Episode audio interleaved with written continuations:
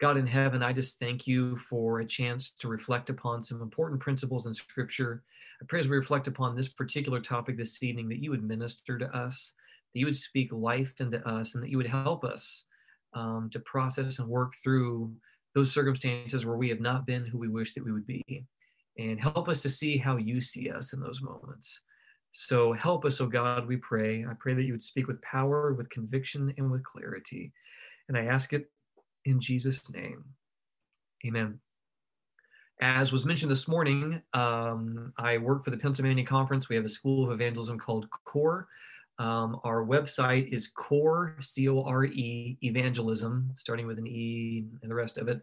Um, so there's two E's, CORE coreevangelism.com. Uh, that website, we have a new one that's going to that link any day now. Um, but the old website was paconference.org forward slash core. But I'm going to post into the Advent Hope Connect uh, Facebook page um, our Three Angels Messages class that we're offering for free uh, because I think this is so important for people to know this message. And I think it's going to be a blessing to you. So that's going to be shared there. Uh, you're welcome to have that, and you can share it with whoever you want. It's a Google Drive folder. Feel free to disperse that like the leaves of autumn.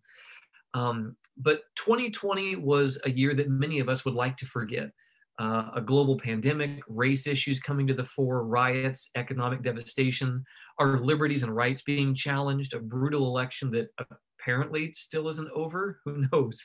And the list goes on. And many of us have had to face, or by the way, I'm not, yeah, anyway, I'm, I don't even know how to, I didn't even know how to clarify what I'm saying. I'm just saying that people are saying that. Uh, anyway, so many of us have had to face ourselves in a way that we never would have envisioned. Uh, and maybe we found ourselves again being a version of ourselves that we regret in the face of all these challenges.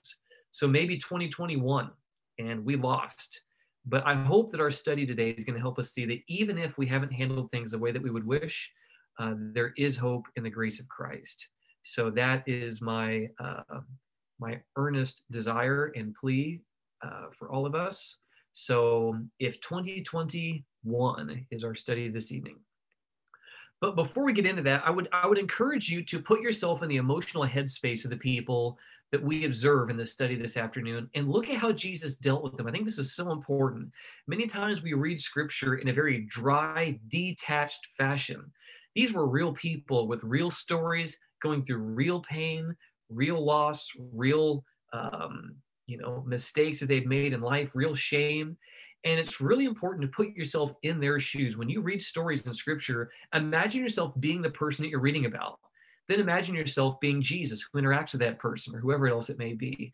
And it's really helpful to make scripture come alive and to better appreciate all of what took place in the ministry and life of Jesus.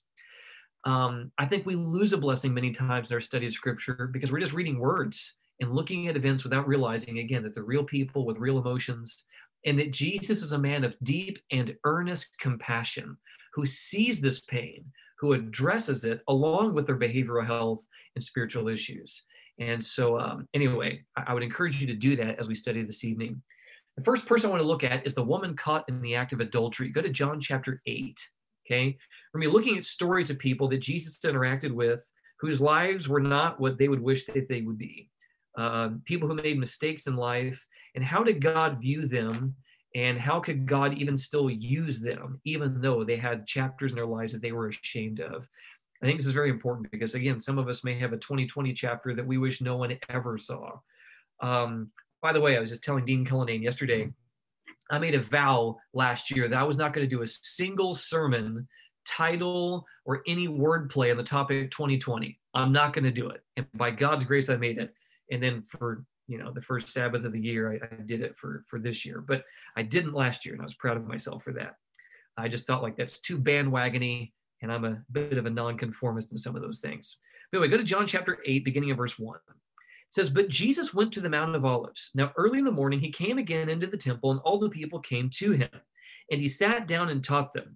Then the scribes and pharisees brought to him a woman caught in adultery and when they had set her in the midst, they said to him, Teacher, this woman was caught in adultery in the very act. Now, Moses in the law commanded us that such should be stoned. But what do you say? Okay, so they're already setting Jesus up to not handle this well because Moses said this. Are you against Moses? Which is going to get him in trouble. But if he says, yeah, kill her, the problem is The Romans have to give you permission to do something like that. He's going to get himself in trouble with the Romans. So it's seemingly a no win scenario, unless you're Jesus, who's awesome. So then this they said, testing him that they might have something of which to accuse him. But Jesus stooped down and wrote on the ground with his finger as though he didn't hear. I love how like non-combative he was. They're throwing shade at Jesus, trying to get him in trouble, and it's as if he doesn't even hear them and starts drawing on the ground, writing something in the ground. Now, Moses' law said that the man and the woman should both be stoned together. So they did not bring the man, it's only the woman. So this isn't going to be a good scenario for that either. But then go to verse 7. Okay. So when they continued asking him, he raised himself up and said to them, He who is without sin among you, let him throw a stone at her first. And again he stooped down and wrote on the ground. Then those who heard it, being convicted by their conscience, went out one by one, beginning with the oldest even to the last, and Jesus was left alone, and the woman standing in the midst. This is happening in church, guys. This is in the temple. Okay. And when Jesus had raised himself up and saw no one but the woman, he said to her, Woman, where are those accusers of yours? Has no one condemned you? She said, No one, Lord. And Jesus said to her, Neither do I condemn you. Go and sin no more. And it's super interesting because the way that Jesus handles this, I mean, first of all, these guys are kind of clowns. You know, I'd be really upset by the hypocrisy of the people involved here. But Jesus doesn't shame them publicly. Jesus does not endorse shame. And so he doesn't shame them. They were convicted by their conscience, not condemned by Jesus publicly. There's a big difference here. He's not defining them by their sins. But the interesting thing is, as he's writing on the ground, he doesn't say Pharisee A, liar, Pharisee B, ex- extorter, extortioner, ex- man who extorts. Um, he doesn't do that right? He doesn't identify the person with the sin. He just writes the things that those people in that crowd are struggling with, the religious leaders. And when they're convicted by their conscience, they all leave. But Jesus here again doesn't really go at this lady, right? He realizes she was set up. She's just a chess piece. So these religious leaders can try to get at Jesus. He understands the bigger picture of what's going on here. But it's interesting. Go to Desire of Ages. Well, I say go to Desire of Ages. I'm going to read you a quote from Desire of Ages It says that Jesus looked for a moment upon the scene, the trembling victim in her shame. They're shaming her publicly. Jesus does not shame them publicly, though we would think maybe they deserve it. But it says the hard faced dignitaries, devoid of even human pity, his spirit of stainless purity shrank from the spectacle. I'm not about this, fellas. You're going to have to count me out on this one. Well, he knew for what purpose this case had been brought to him he read the heart and knew the character and life history of everyone in his presence. Can you imagine? He looks and it's like a, a TV screen goes off and he sees this guy's real story, what he really does, and this guy, and this guy, and this guy. He sees the life history of everyone in his presence, and these would be guardians of justice had themselves led their victim into sin. It was a setup that they might lay a snare for Jesus. And giving no sign that he had heard their question, he stooped and fixing his eyes upon the ground began to write in the dust. And it's incredible. I mean, the stuff that that's written in here um, in pages 461 and 462 are just absolutely lights out. Um, but uh, I'll read a little bit here. Impatient at his delay and apparent indifference, this is 461.2, Impatient at his delay and apparent indifference, the accusers drew nearer, urging the matter upon his attention. But as their eyes, following those of Jesus, fell upon the pavement at his feet, their countenances changed. There, traced before them, were the guilty secrets of their own lives.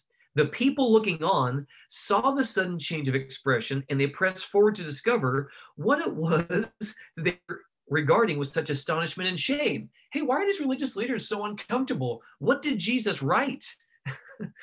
and with all their professions and reverence for the law, these rabbis, in bringing the charge against the woman, were disregarding its provisions. Right? The husband should have taken action against her, and the guilty parties were to be punished equally. The action of the accusers was wholly unauthorized. Jesus, however, met them on their own ground. The law specified that in punishment by stoning, the witnesses in the case should be the first to cast a stone. And now, rising and fixing his eyes upon the plotting elders, Jesus said, He that is without sin among you, let him first cast a stone at her. And stooping down, he continued writing on the ground. He had not set aside the law given through Moses, nor infringed upon the authority of Rome. The accusers had been defeated, and now their robe of pretended holiness torn from them, they stood guilty and condemned in the presence of infinite purity. Here she is standing, hardly clothed, probably, before him, feeling ashamed and guilty. But Jesus does the switcheroo. Now, these guys are standing somewhat naked and vulnerable, right? By the fact that their sins are written on the ground in front of them. No names are associated with it. No one knows who's tied to what. But they themselves are now in this crazy reversal of roles. And uh, it says this the woman had stood before Jesus, cowering with fear. This is 462.1. His words, He that is without sin among you, let him first cast a stone, had come to her as a death sentence. She dared not lift her eyes to the Savior's face, but silently awaited her doom. In astonishment, she saw her accusers, accusers depart, speechless and confounded. Then those words of hope fell upon her ear Neither do I condemn thee, go and sin no more. Her heart was melted, and she cast herself at the feet of Jesus sobbing out her grateful love and with bitter tears confessing her sins. This to her was a beginning of a new life, a life of purity and peace, devoted to the service of God. In the uplifting of this fallen soul, Jesus performed a greater miracle than in healing the most grievous physical disease. He cured the spiritual malady which is unto death everlasting. And this penitent woman became one of his most steadfast followers, with self sacrificing love and devotion, she repaid his forgiving mercy. And then she, uh, I want to close with this thought. She says, In his act of pardoning this woman and encouraging her to live a better life, the character of Jesus shines forth in the beauty of perfect righteousness. While he does not palliate sin nor lessen the sense of guilt, he seeks not to condemn, but to save. The world had for this erring woman only contempt and scorn, but Jesus speaks words of comfort and hope. The sinless one pities the weakness of the sinner and reaches to her helping, a helping hand. While the hypocritical Pharisees denounce, Jesus bids her go and sin no more. It is not Christ's follower that with averted eyes turns from the erring, leaving them unhindered to pursue their downward course. Those who are forward in accusing others and zealous in bringing them to justice are often in their own lives more guilty than they, right? Those who are navel gazing and pointing fingers at sinners are usually more guilty than the sinners they're accusing. Okay? Those who are forward in accusing others and zealous in bringing them to justice are often in their own lives more guilty than they. Men hate the sinner while they love the sin, but Christ hates the sin but loves the sinner. This will be the spirit of all who follow him. Christian love is slow to censure, quick to discern penitence, ready to forgive, to encourage, to set the wanderer in the path of holiness, and to stay his feet therein. I just love that, how Jesus dealt with this situation. It was just amazing. So he doesn't palliate the sin, but he doesn't condemn the woman. She's greeted with acceptance and accountability. And that's what the true gospel should do offer acceptance and accountability.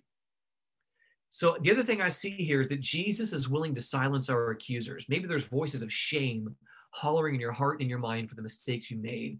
Maybe there's voices of condemnation hollering in your head because of who you were or what you did in 2020. Maybe you have you know non-christian coworkers or other people that you work with and who you were in front of them during this crisis you deeply regret right? And maybe they're getting at us. You're a christian huh? Well the good news is jesus can silence our accusers. He can take care of these circumstances. That's the first person we looked at. Now let's look at zacchaeus. Go to luke chapter 19 i just heard a really cool song about zacchaeus. Not a children's song either.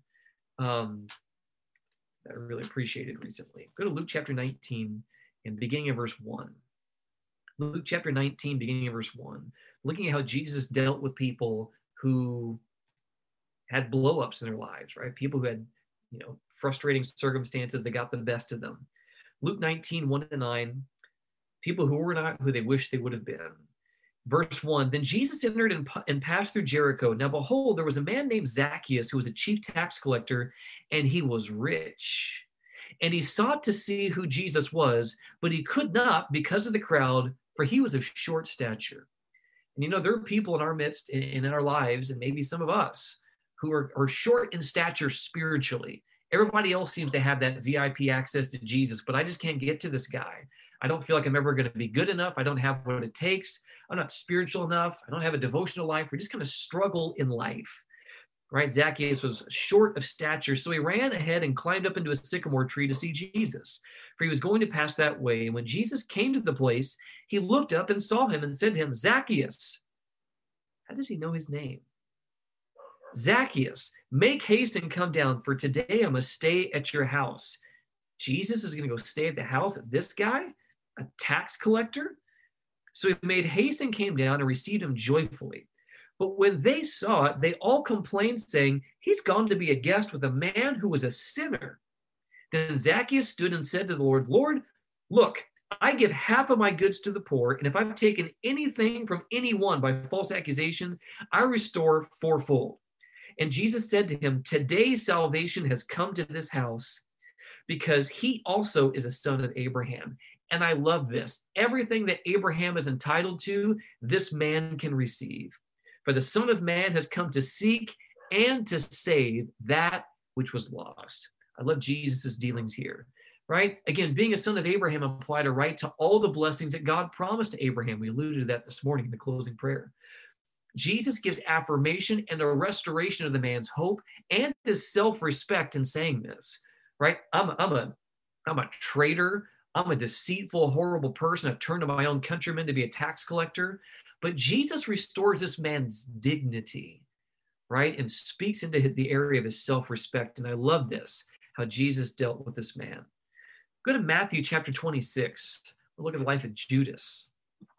Matthew chapter 26, beginning of verse 17. Matthew chapter 26 and verse 17. Now, on the first day of the feast and the unleavened bread, the disciples came to Jesus, saying to him, Where do you want us to prepare for you to eat the Passover? And he said, Go into the city to a certain man and say to him, The teacher says, My time is at hand. I will keep the Passover at your house with my disciples. So the disciples did as Jesus had directed them, and they prepared the Passover. And when evening had come, he sat down with the twelve. Now, as they were eating, he said, Assuredly I say to you, one of you will betray me you imagine hearing those words? Like, what do, what do you even mean, Jesus? We would never do that. And they were exceedingly sorrowful, verse 22. And each of them began to say, Lord, is it is it I? Verse 23, he answered and said, He who has dipped his hand with me in the dish will betray me. Verse 24, the Son of Man indeed goes just as it is written of him, but woe to that man by whom the Son of Man is betrayed. It would have been good for that man if he had not been born. Then Judas, who was betraying him, answered and said, Rabbi, is it I? He said to him, You have said it. Now, if you've ever wrestled with temptation, you know that there's a scary moment when you decide to give in and you know that you shouldn't, right? You kind of, your body kind of gets flush. You know, not if this has ever happened to me. I just heard of such things, you know. Um, right but you just kind of have this this kind of like there's physiological reactions and so forth where you just know where your heart rate starts to increase you know that you're about to do something you shouldn't do. But it's just like Jesus to greet us with his goodness and love before we do so, to seek to change our course. And I just, I'm, I'm, I take great consolation in this. It reminds me of Second Corinthians chapter 10, I believe, or it's First Corinthians 10. I always get this confused. I've been doing this for over 10 years and I still can't get it right. First Corinthians 10 uh, and verse 12, where therefore let him who thinks he stands take heed lest he fall. But no temptation has overtaken you except such as is common to man. But God is faithful, who will not allow you to be tempted beyond what you are able, but with the temptation will also make the way of escape, that you may be able to bear it. Literally means to endure it.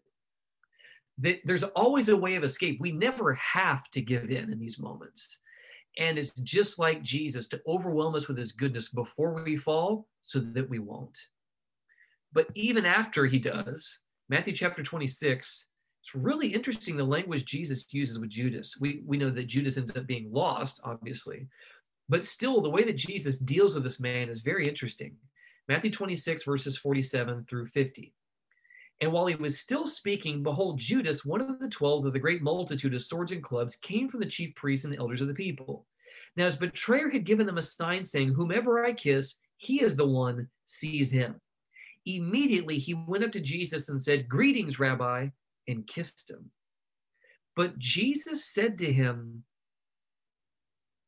Friend, friend, why have you come? He's trying to help Judas understand what he's done. but he musters the unselfish love to refer to this man as friend. Now, we're not making a massive application here that if you've got people who have violated or harmed you in your past, that you need to give a wide open door policy. We're not going anywhere with this. We're just looking at how Jesus dealt with people who had issues in life, right? People who made a mess of life, and made mistakes and, you know, caused some problems.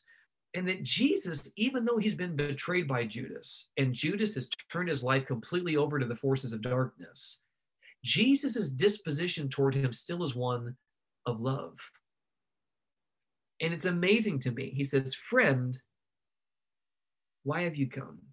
And then they came and laid hands on Jesus and took him. But we'll look at the thief on the cross. Go with me to Luke chapter 23.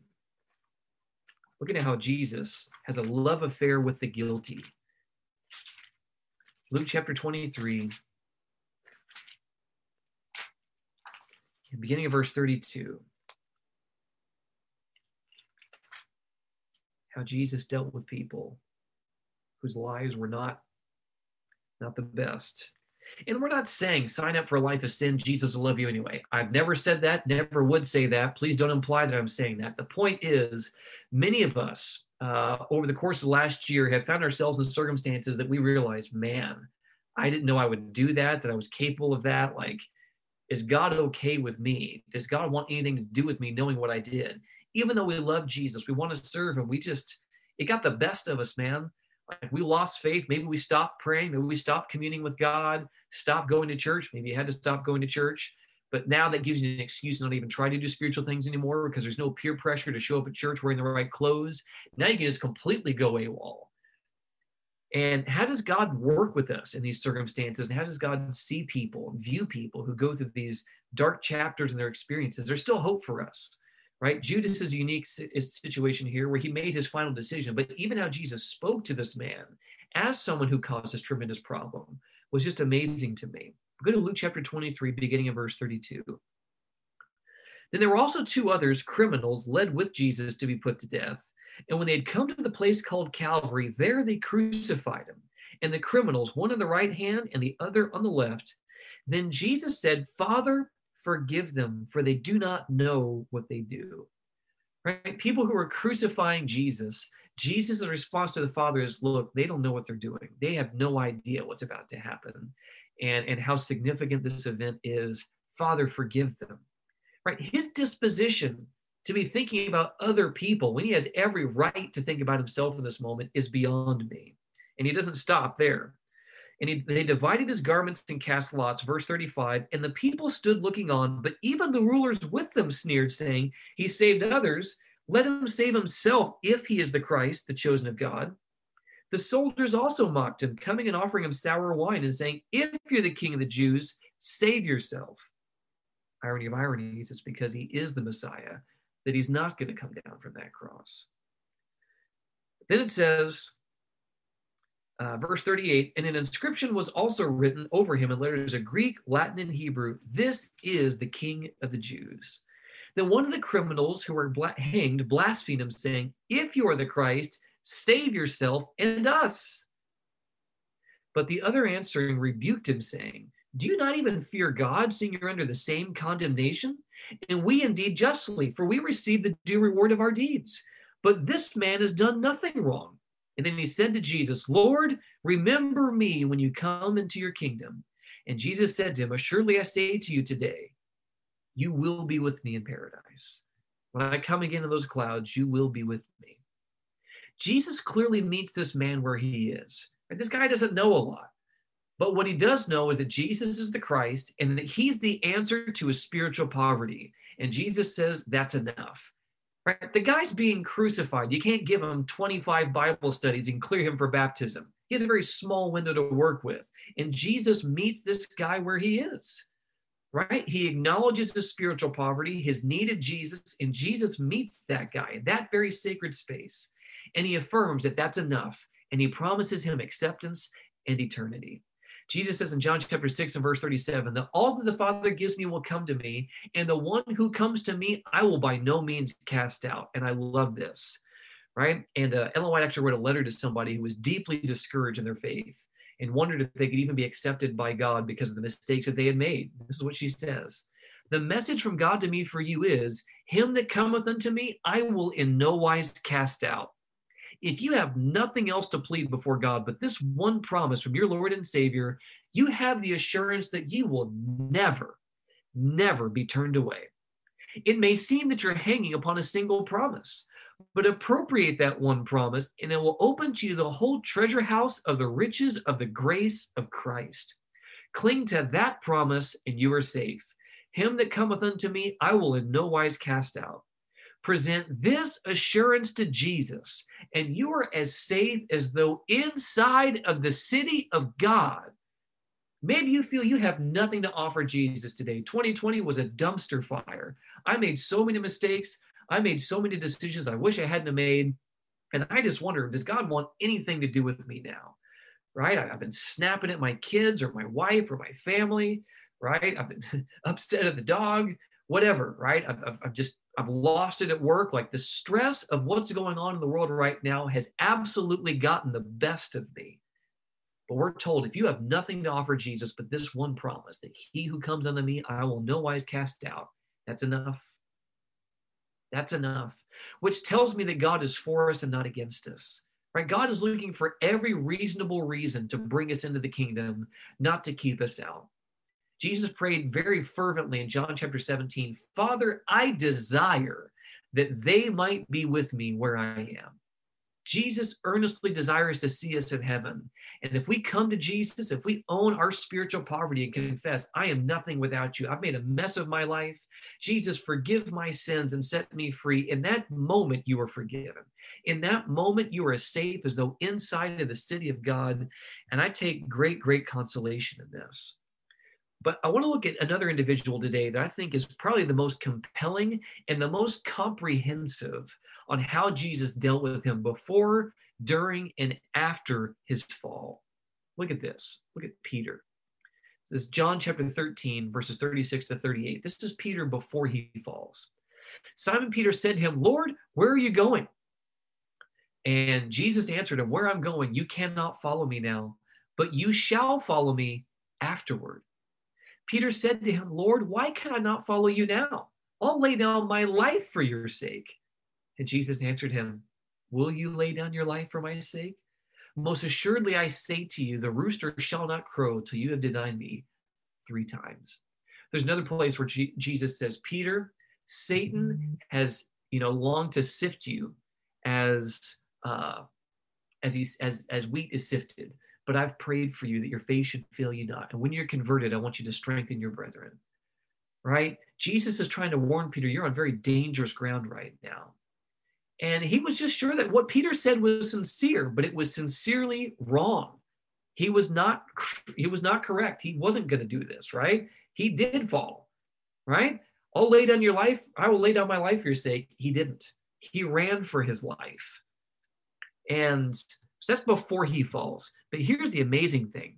Immediately after this, I did not see this for the longest time, uh, but I was staying with a friend in the Boston area, and um, he was sharing with me that the very next words, because it's really easy for us as Westerners, especially that when we read books, especially the Bible, that when we read a new chapter, or you know, and it, you know, if you're in chapter 13, you go to chapter 14, like it's a change of scenery, a change of thought, a change of idea. But there were no chapters and versification when the Bible was written. Those weren't in there originally. Those were added later, and they're helpful reference tools, but they're not inspired, right? They weren't they weren't you know given there whenever they're first written. And so when Peter tells Jesus, Will you lay down your life for my sake? Most assuredly, I say to you, the rooster shall not crow till you deny me three times. The very next words out of the mouth of Jesus are, Let not your heart be troubled, Peter. You believe in God, believe also in me. In my Father's house are many mansions. It's rooms in the original language. But the point is, there's room for you, Peter. And I'm going to prepare a place for you. Right? I, I know what you're about to do, but I also know the trajectory of your heart, and that this isn't the end of your story. Right? Jesus isn't palliating the sin that Peter's about to commit. He knows that Peter's going to turn around. That this is going to be the thing that breaks Peter and gives him a full surrender to Jesus. And, and Jesus tells them, I'm going to prepare a place for you. If I go and prepare a place for you, I will come again and receive you to myself, that where I am, there you may be also. Immediately following this exposing of Peter's future fall, Jesus encourages him I'm still going to come back for you, Peter. I'm still coming back because I know this isn't the end of your story. I know what you're going to do. And before you do it, I want you to know that I love you. And that after my sufferings and resurrection, I still have every intention of coming back for you. Isn't that amazing? How about Peter as he falls? Then, after about an hour had passed, another confidently affirmed, saying, Surely this fellow was also with them, for he's a Galilean. But Peter said, Man, I do not know what you were saying. And immediately, while he was still speaking, the rooster crowed. And then Jesus, in that very moment, turns and looks across the courtyard and he stares at Peter. Then Peter remembered the word of the Lord, how he had said to him before the rooster crows, You will deny me three times. So Peter went out and wept bitterly. Listen to this from Desire of Ages. While the degrading oaths were fresh upon Peter's lips, and the shrill crowing of the cock was still ringing in his ears, the Savior turned from the frowning judges and looked full upon his poor disciple. At the same time, Peter's eyes were drawn to his master, and in that gentle countenance, he read deep pity and sorrow, but there was no anger there. And would to God that I saw that when I sinned right? It's happening just as much for me in that moment as it was for Peter in this moment, but I can't see it. But can you just imagine? Peter has done the very unthinkable thing he swore he would never do. And in that moment, when Jesus busts him and sees him in that moment, there was no look of anger. There's no look of anger, but pity and sorrow. Just amazing. And the sight of that pale, suffering face, those quivering lips, that look of compassion and forgiveness pierced his heart like an arrow. The goodness of God led him to repentance. The Savior's tender mercy, his kindness and long suffering, his gentleness and patience toward his erring disciples, all was remembered. He recalled the caution Simon, behold, Satan hath desired to have you, that he may sift you as wheat, but I have prayed for thee, that thy faith fail not. And guys, Jesus is praying for us too. Satan's longing to sift you like wheat, and he's praying for us too, that our faith would fail us not. He reflected with horror upon his own ingratitude, his falsehood, his perjury. Once more, he looked at his master and saw a sacrilegious hand raised to smite him in the face. Unable longer to endure the scene, he rushed, heartbroken, from the hall. Peter runs from Jesus in his greatest time of need and trial, even after encountering his compassionate and forgiving face in the midst of his fall. You ever been there? God shows you undeserved grace and it freaks you out. Get away from me. Don't touch me. Don't forgive me. I'm dirty, right? I don't deserve your forgiveness. I've been there, right? When shame is so loud, that voice of condemnation is so loud that we just cut ourselves off from the, from the grace of God. He's showing us grace and we don't want it. You cannot give it to me. No way. Peter did that. But eventually he runs to the Garden of Gethsemane, where Jesus had wrestled alone without Peter's help and he weeps and weeps and weeps. Look what happens after his fall. Go to John chapter 21. So we've seen how Jesus dealt with Peter before he falls. We've seen how Jesus deals with Peter as he's falling. Now go to how Jesus deals with Peter after he falls. John chapter 21, verse 15. So when they had eaten breakfast, Jesus said to Simon Peter, Simon, son of Jonah, do you love me more than these?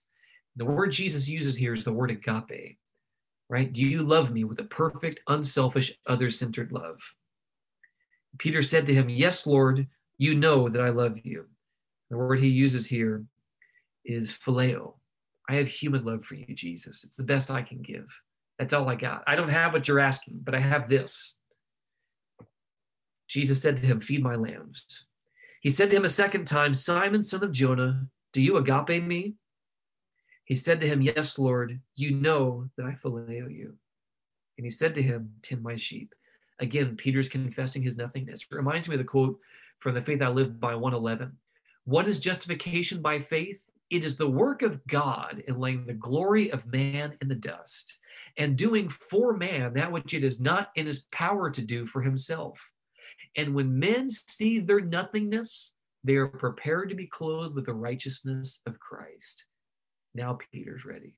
He wasn't ready before. All these other losers are going to leave you, Jesus, but I won't. Peter didn't see his nothingness. He does now. All I have is phileo for you, Jesus. That's the best I can do. Jesus says, Tend my sheep. Verse 17, then he said to him the third time, Simon, son of Jonah, do you phileo me? Jesus meets him where he is. Peter was grieved because he said to him the third time, Do you love me? He said to him, Lord, you know all things. You know that I phileo you. Jesus said to him, Feed my sheep. Most assuredly, I say to you that when you were younger, you girded yourself and walked where you wished. But when you are old, you will stretch out your hand, and another will gird you and carry you where you do not wish. This he spoke, signifying by what death he would glorify God. And when he had spoken this, he said to him, Follow me. Do you love me, Peter? Not in the ways that you're asking Jesus, but I'll give you what I do have. And Jesus says, I'll, I'll take that. And the amazing thing to me is Jesus tells him, look, this is this is what's going to cost you, Pete. And it's going to be difficult. It's going to be painful. But then he invites him to follow him.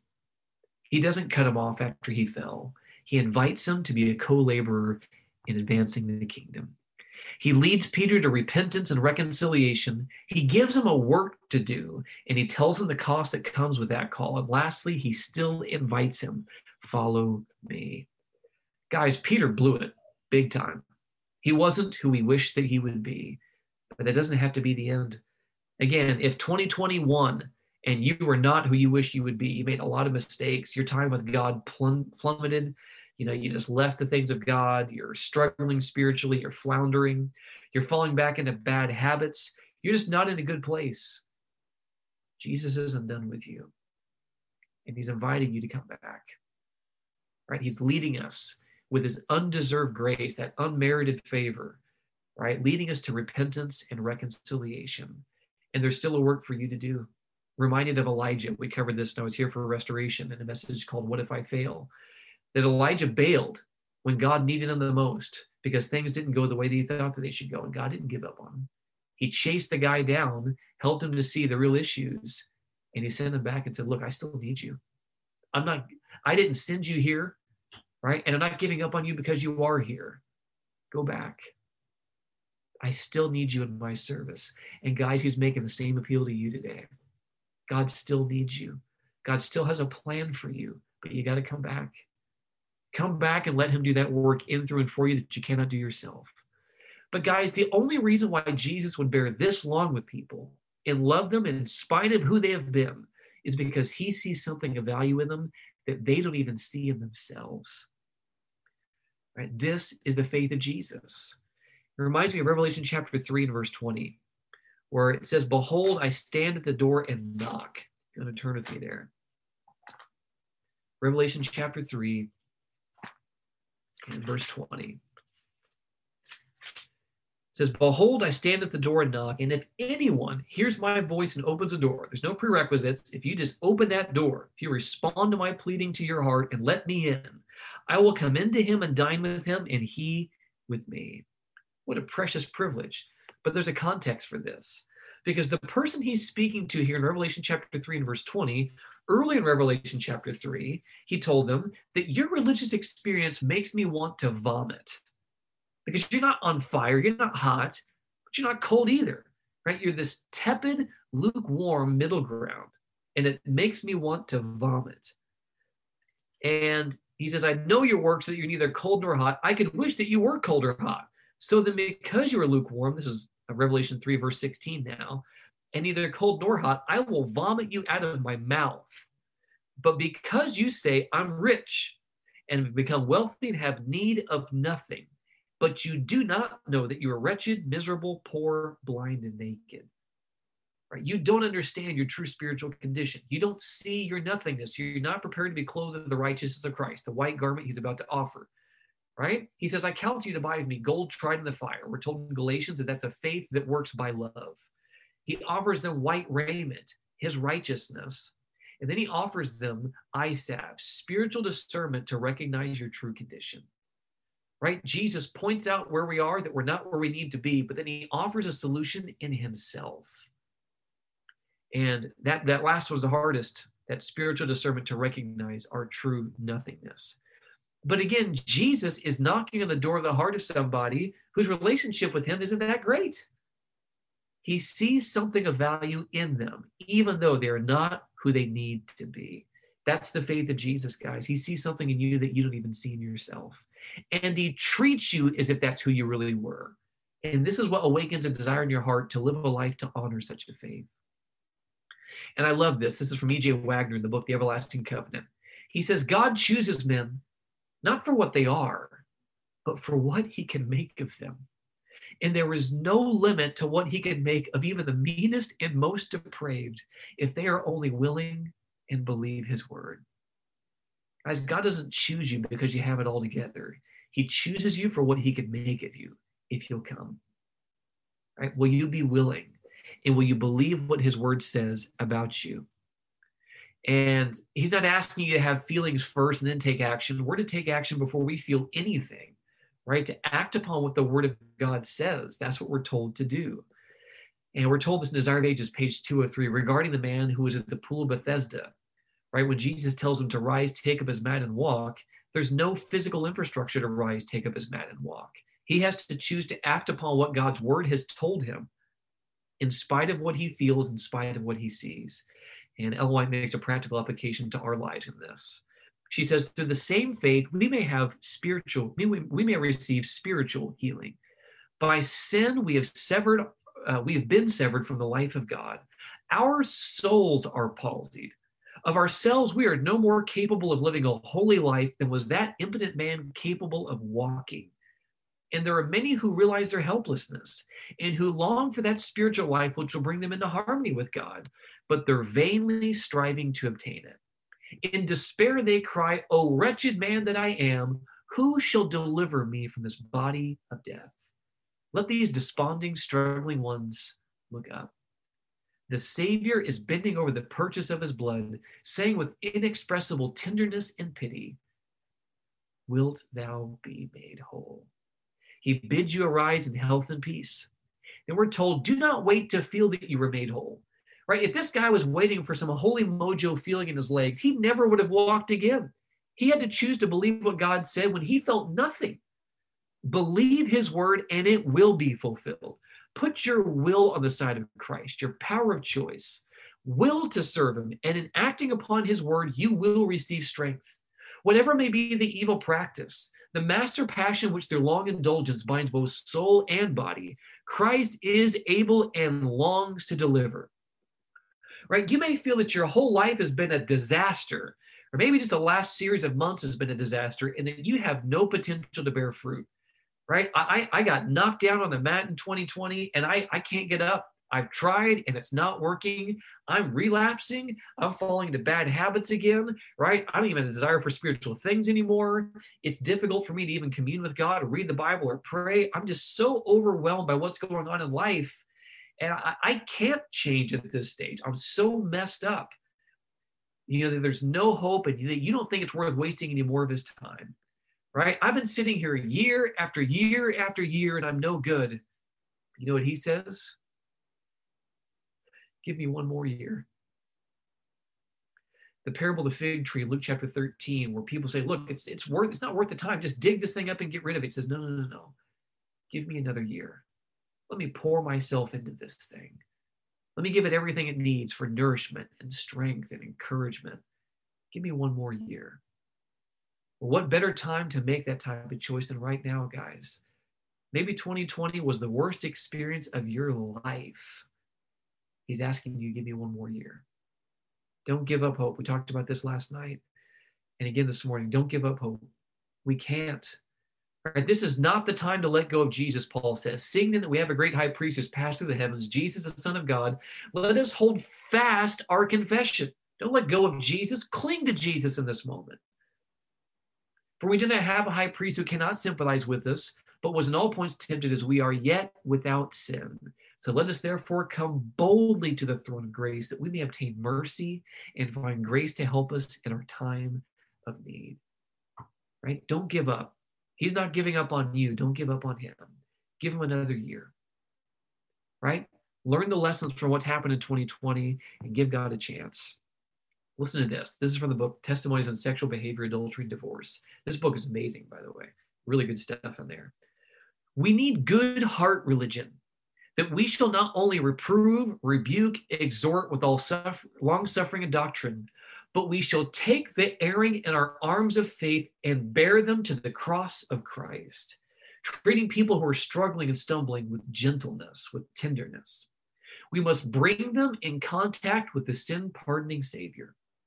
I am more pained than I can express to see so little aptitude and skill to save souls that are ensnared by Satan. I see such a cold Phariseeism, holding off at arm's length the one who's been deluded by the adversary of souls. And then I think, what if Jesus treated us this way? What if Jesus treated us the way that we've treated others with this whole, this hard and cold indifference? She says, Is this spirit to grow among us? If so, my brethren must excuse me. I cannot labor with them. I will not be a party to this kind of labor, she says. I think this is amazing, right? And yet, so many times we see people with problems and we immediately cast them off. And because we see other Christians treat people that way, we may not open up to other Christians because what if they treat me the way they treated that person? Right? My church was way too hard with that guy when he messed up. So I certainly can't tell my church that I'm struggling because what are they going to do to me? Right? What if Jesus treated us this way? This is not the spirit that's to lead God's church. It's not. Jesus doesn't deal with us in the ways that we deserve. We need to come face to face with that. But I want to make it clear, right? First John chapter 2 verse 1, John speaking to his beloved church, he says, My beloved, my, little children, these things I write to you so that you don't sin. I don't want you to sin. I'm not telling you go sin all you want. Jesus loves you. He'll forgive you anyway. Like that, that would be total nonsense. I've never said that, would never say it. Right? I, I wish you didn't sin. But here's the good news, guys. If anyone sins, we have an advocate with the Father, Jesus Christ the righteous. There's hope in Jesus. We said this this morning. There's hope in Jesus right? I don't want you to stumble into sin. I don't want you to backslide or fall into old habits because 2020 has been so gnarly. But that's not what I'm asking of you. I'm not saying that's okay, even. But the point is, if we sin, we have an advocate with the Father, Jesus Christ the righteous. First John 1 9 says that if we confess our sins, he is faithful. He's not going to let us down. And he's just in doing so to forgive us our sins and to cleanse us from all unrighteousness. And the original language actually reads to separate us from our sins and to cleanse us from all unrighteousness. Listen to this. This is from the book, The Review and Herald, or from the periodical, The Review and Herald, May 12, 1896. This is dynamite stuff. If one who daily communes with God errs from the path, if he turns a moment from looking steadfastly into Jesus, it is not because he sins willfully. For when he sees his mistake, he turns again and fastens his eyes upon Jesus. And the fact that he has erred does not make him less dear to the heart of God. There's some people who need to hear that right now. I'm going to read it again. If one who daily communes with God, people who love Jesus, but stumble along the way, errs from the path, if he turns for a moment from looking steadfastly unto Jesus, it's not because he sins willfully. He forgot who he was. He got overwhelmed by what he was dealing with. For when he sees his mistake, he turns again and he fastens his eyes upon Jesus. And the fact that he has erred does not make him less dear to the heart of God. He knows that he has communion with the Savior. And when reproved for his mistake in some matter of judgment, he does not walk sullenly and complain of God, but turns the mistake into a victory he learns a lesson from the words of the master and takes heed that he not again be deceived. And I love this so much that true Christians, people who know Jesus but stumble along the way, they're not going to dwell on what a loser they are for the mistake that they made and that God hates my guts.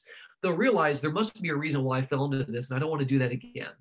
Right? It was just a stumble along the way. This isn't wholesale rebellion and leaving God. It's just part of Christian growth. And when it happens, you can learn lessons from this and you can turn that mistake into a victory. She says in another place that our weakest points can become our strongest points by the grace of God. And I love this so much. So, in short, those L's aren't losses, they're lessons, guys. 2020 wasn't filled with losses, it was filled with lessons if you allow them to be. 2020 doesn't have to win. Right? This message is entitled If 2020 won, it doesn't have to win. Right? Anything that you struggled with and messed up with and the mistakes that you made along the way, they don't have to define you. They can make you a better Christian and a stronger Christian by learning of the weaknesses in your character that led you to make those mistakes in the first place. Right? They're not, those L's are not losses. They're lessons if you allow them to be. 2020 doesn't have to win. Listen to this men whom God favored and to whom he entrusted great responsibilities were sometimes overcome by temptation and they committed sins. Even as we of the present day strive, waver, and frequently fall into error. But it is encouraging to desponding hearts to know that through God's grace, they could gain fresh vigor to again rise above their evil natures. And remembering this, we are ready to renew the conflict with ourselves. Right? And this would be my challenge to us today, going into 2021 as we've just begun this new year. That to begin renewing that conflict with yourself, with your flesh, right? Ask yourself the hard, probing questions Who am I really? What are the things that have my affections that are pulling me away from God? What happened this last year that got me derailed from my relationship with Jesus? And how can I keep that from happening again? My encouragement to us today is first of all, God's not done with you, no matter what losses you have from 2020. And two, you can turn those losses into lessons by God's grace. And those weak points of your character can become the strongest points of your character by the grace of God. But will you take that pledge today? This year's going to be different. I had no idea what would be coming. But as we read this morning, Mary Controversy, it's through seasons like what we've had to deal with in this last year that are preparing us for the much larger crisis that's to come. So, what lessons can we learn through this process to ensure we don't make the same mistake then? And that we can cling to Jesus and plead with him and come boldly in his presence, right? So that we can find grace to help us in our time of need and say, God, I, I am not going back to that place by God's grace, I recognize my nothingness, my inability to overcome this situation, but you can. If you came in human flesh and overcame on my behalf, then you can set me free and help me in this circumstance. Jesus, I know you can do that. That's why you came. And, and, and make a pledge to Jesus today. I want 2021 to be different. I don't want 2020 to be an L as a loss. I want it to be an L as a lesson and I want this year to be far better by God's grace. I want to be more in tune with your spirit, more intentional and focusing on others and not my own problems, right? Be honest with yourself about what's going on, deal with them, plug into community, get help. But don't just focus and wallow in what's happening to you, right? As we covered last night, let God console and comfort you in those dark seasons and take the comfort that God gives you and give that to somebody else who's struggling in the same ways right? Be more intentional in reaching out to others during these seasons of discouragement instead of just, you know, huddling off to ourselves, buying lifetime supplies of toilet paper and, and ramen or something, right? Looking outward in the midst of these di- difficult trials. And I believe by God's grace, this year can be far better than last year, even if the external circumstances don't change, because we're now better prepared to handle future difficulties because of the lessons we learned from the previous year. Are you with me, guys? 2020 didn't win. Those can be lessons that are going to empower us to succeed in 2021, no matter what the externals are. Let's pray. God, thank you for speaking to us, for helping us to see that there's a lot of people that you love a lot that blew it in scripture, that made mistakes in their lives but they recognized those mistakes. They came to Jesus. They sought forgiveness and reconciliation. And those L's were not losses, they were lessons. And they better set them up for the trials that were to come. Lord, 2020 has been a training ground for the future crisis, if we'll allow it to be. And I pray that you would help us to see that and that you would help us to grow and learn from that, that 2020 did not win. that by God's grace, it made us better people for the crisis to come. So, Lord, forgive our sins, cover them with the blood of Jesus. We need the outpouring of your Holy Spirit now more than ever. Oh God, give us an insatiable desire to commune with you, to be faithful to you, to be about our Father's business and sharing this beautiful message with the world. And Lord, I pray that you would help us to better understand why we are Seventh day Adventists, why we believe what we believe, and how to intelligently and tactfully share this precious, mes- precious message with the world. And if this Three Angels Messages class can start to help people in that direction, then Lord, use it. Use it to be a blessing to empower your people. But Lord, we want to be ready when you come, and we want the world to be ready when you come. So here am I, send me. We ask this now in Jesus' name. Amen. This media was brought to you by Audioverse, a website dedicated to spreading God's Word through free sermon audio and much more. If you would like to know more about Audioverse, or if you would like to listen to more sermons, please visit www.audioverse.org.